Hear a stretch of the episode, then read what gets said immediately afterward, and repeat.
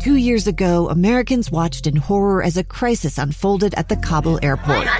There's desperation and anguish. More than 80,000 Afghans have since arrived in America, but this story is still unfolding. I'm Andrea Martin. In my new podcast, Stranger Becomes Neighbor, we'll find out what happens to these new arrivals in our communities. Who would help our newest neighbors? Follow us at kslpodcast.com, Apple Podcasts, or anywhere else you listen. Welcome back to Live Mic. I'm Lee Lonsberry. Today uh, is a tough day. There's a lot that we need to cover today. We have heard so many uh, breaking news stories coming from Rexburg, Idaho, in the case of Lori Vallow. Uh, the LDS Church has announced that South Korean uh, uh, or American missionaries serving in South Korea will be brought home uh, from the country in all of it in light of the, the coronavirus. In a moment, we'll be speaking with uh, Andy Field from ABC News. There was a spending package which passed uh, the Senate just yesterday and is, uh, I believe, uh, been signed by the president. Uh, I, I, know that he intended to sign it. I'm not sure if it's happened yet. I'll uh, double check that. and what does that mean? Where do these $8.3 billion go? Yesterday, I was lucky enough to participate in a big roundtable discussion led by uh, members of the coronavirus team here at KSL uh, attending that roundtable discussion where people like the lieutenant governor, who has been appointed by Gary Herbert to head up this coronavirus task force. Also, the state's epidemiologist was there in attendance, as well as uh, a number of other agency heads uh, from throughout the state, all of them relevant to this issue. Uh, and what we learned there uh, was that the state has uh, right now at the ready about $16 million. And the way to free that up would be through a declaration of a state of emergency. Uh, that uh, has happened in California. And we heard from the governor out there just yesterday uh, that the reason for declaring the state of emergency is to free up some of these resources. Uh, yesterday, in that big roundtable discussion looking at the impact of the coronavirus here on the state of Utah, uh, we learned that uh, we will we have those $16 million here in Utah, but that there could be, through a declaration of a state of emergency, access to funds that could be included in this $8.3 billion aid package uh, to be signed by the uh, the president. Uh, joining me now to help uh, understand this a bit better, get some of the details, it's uh, Andy Field from ABC News, correspondent in Washington. Sir, how are you? I'm good, Lee. I'm healthy so far. Yeah, right. Uh, that's pretty good. tell us about this aid package. What's the status? The president has signed it by now. Is that correct? He has signed the bill. Uh, that means the money is going to be available to many resources, including uh, money for vaccine research, money for uh, antiviral research. Now, there's already money in these pots here, but it has to go to a lot of places, and a lot of that money um, has to go to some private organizations to help uh, fund lab tests, LabCorp, and some others. These big lab testings. When you go to the doctor, they send your results out there, and you get them back pretty quickly here.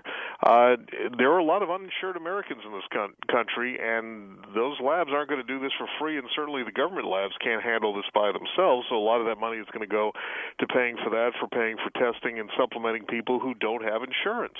Outstanding.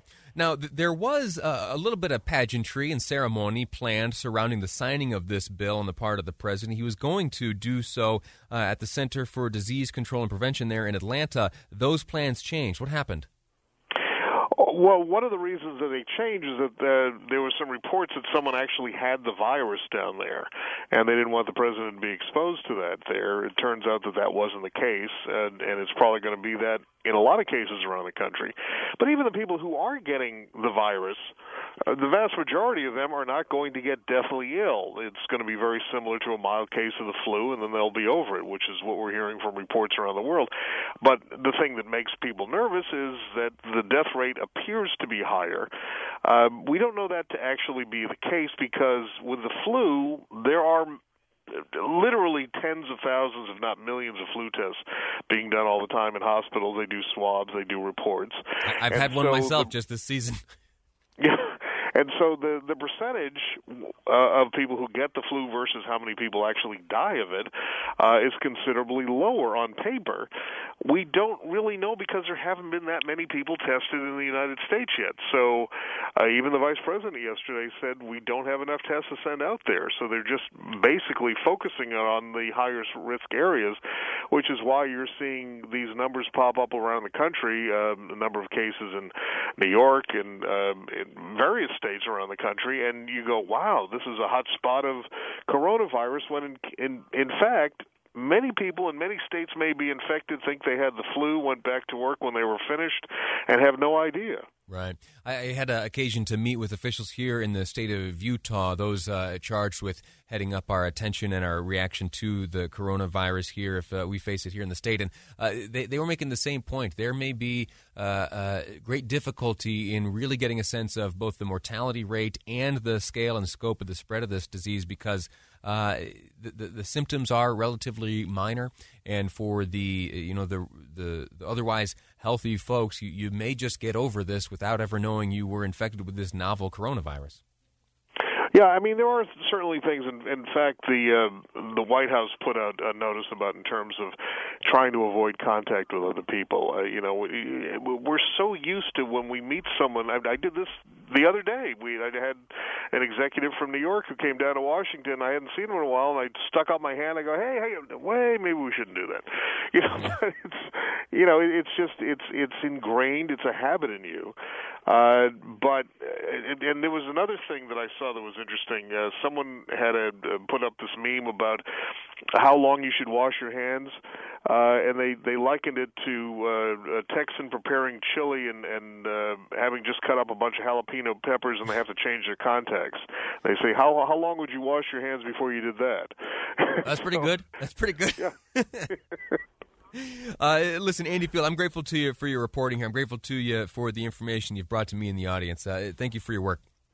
All right, thank you. Stay healthy. You too. All righty. Uh, so let me walk through some of the uh, other updates that have uh, we about which we've learned in the past little while uh, regarding this coronavirus. Uh, we have just recently learned that uh, Colombia, the nation of Colombia, has reported its first case of the coronavirus. various coronavirus patients here in the United States are being released. We learned just earlier today as uh, we broke in with news from KSL News Radio's Mark Juke uh, that Mr. Jorgensen, a St. George resident who was on one of those cruise ships, uh, who contracted the coronavirus, tested positive, spent some time in a quarantine facility at an Air Force base here in uh, the United States. He, uh, over the weekend, transferred to uh, a medical unit here in the state of Utah. Today has been discharged. Uh, we, what else? In Florida, the governor uh, down there, Ron DeSantis, a former member of Congress, he is asking for $25 million to combat the coronavirus in his state. Now, uh, here's a, a, big headline, which is uh, unfortunate and heartbreaking uh, because, as we know, uh, there have been a number of fatalities up in the state of Washington, uh, some 11 or 12 last I checked. Um, there are now 79 confirmed cases of coronavirus in Washington state. King County, uh, which includes Seattle, is reporting 58 cases alone in King County.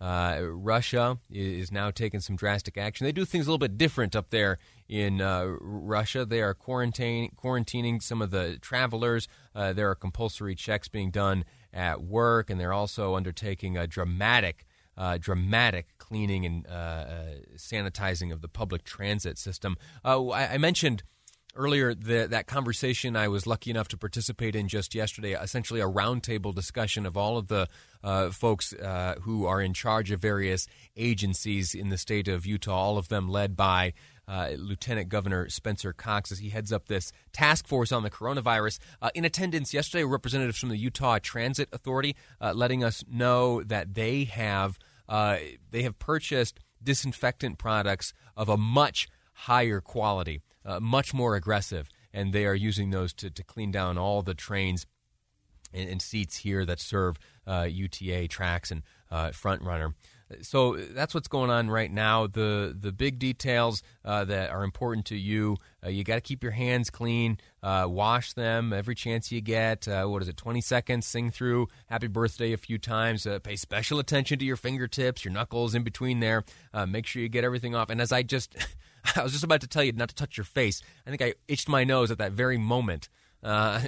And I was talking to Mary Richards uh, just yesterday about it, how difficult it is to uh, to keep your hands away from your face. Uh, it's a a nervous tick of mine, certainly. Uh, but do what you can. Don't touch your eyes. Uh, don't touch your nose. Uh, and don't touch your uh, your mouth. That's where you can contract it. Anyway, that's that. Also, of course, we know the older uh, folks in our community. are Those are the ones that are most susceptible to this. Uh, we're going to take a break here, and in just a moment, we're going to be speaking to a friend of mine, uh, uh, a representative here uh, in Utah's legislature. But I want to tell you that I've got a screen up, and I can see Lori Vallow sitting in a courtroom right now up in Rexburg, Idaho. This hearing as she faces charges stemming from the disappearance of her two children. We'll continue to update you on this story as it develops here on KSL News Radio, as well as the other, as well as the other headlines of the day. That's all coming up on Live Mic. I'm Lee Lonsberry, and this is KSL News Radio.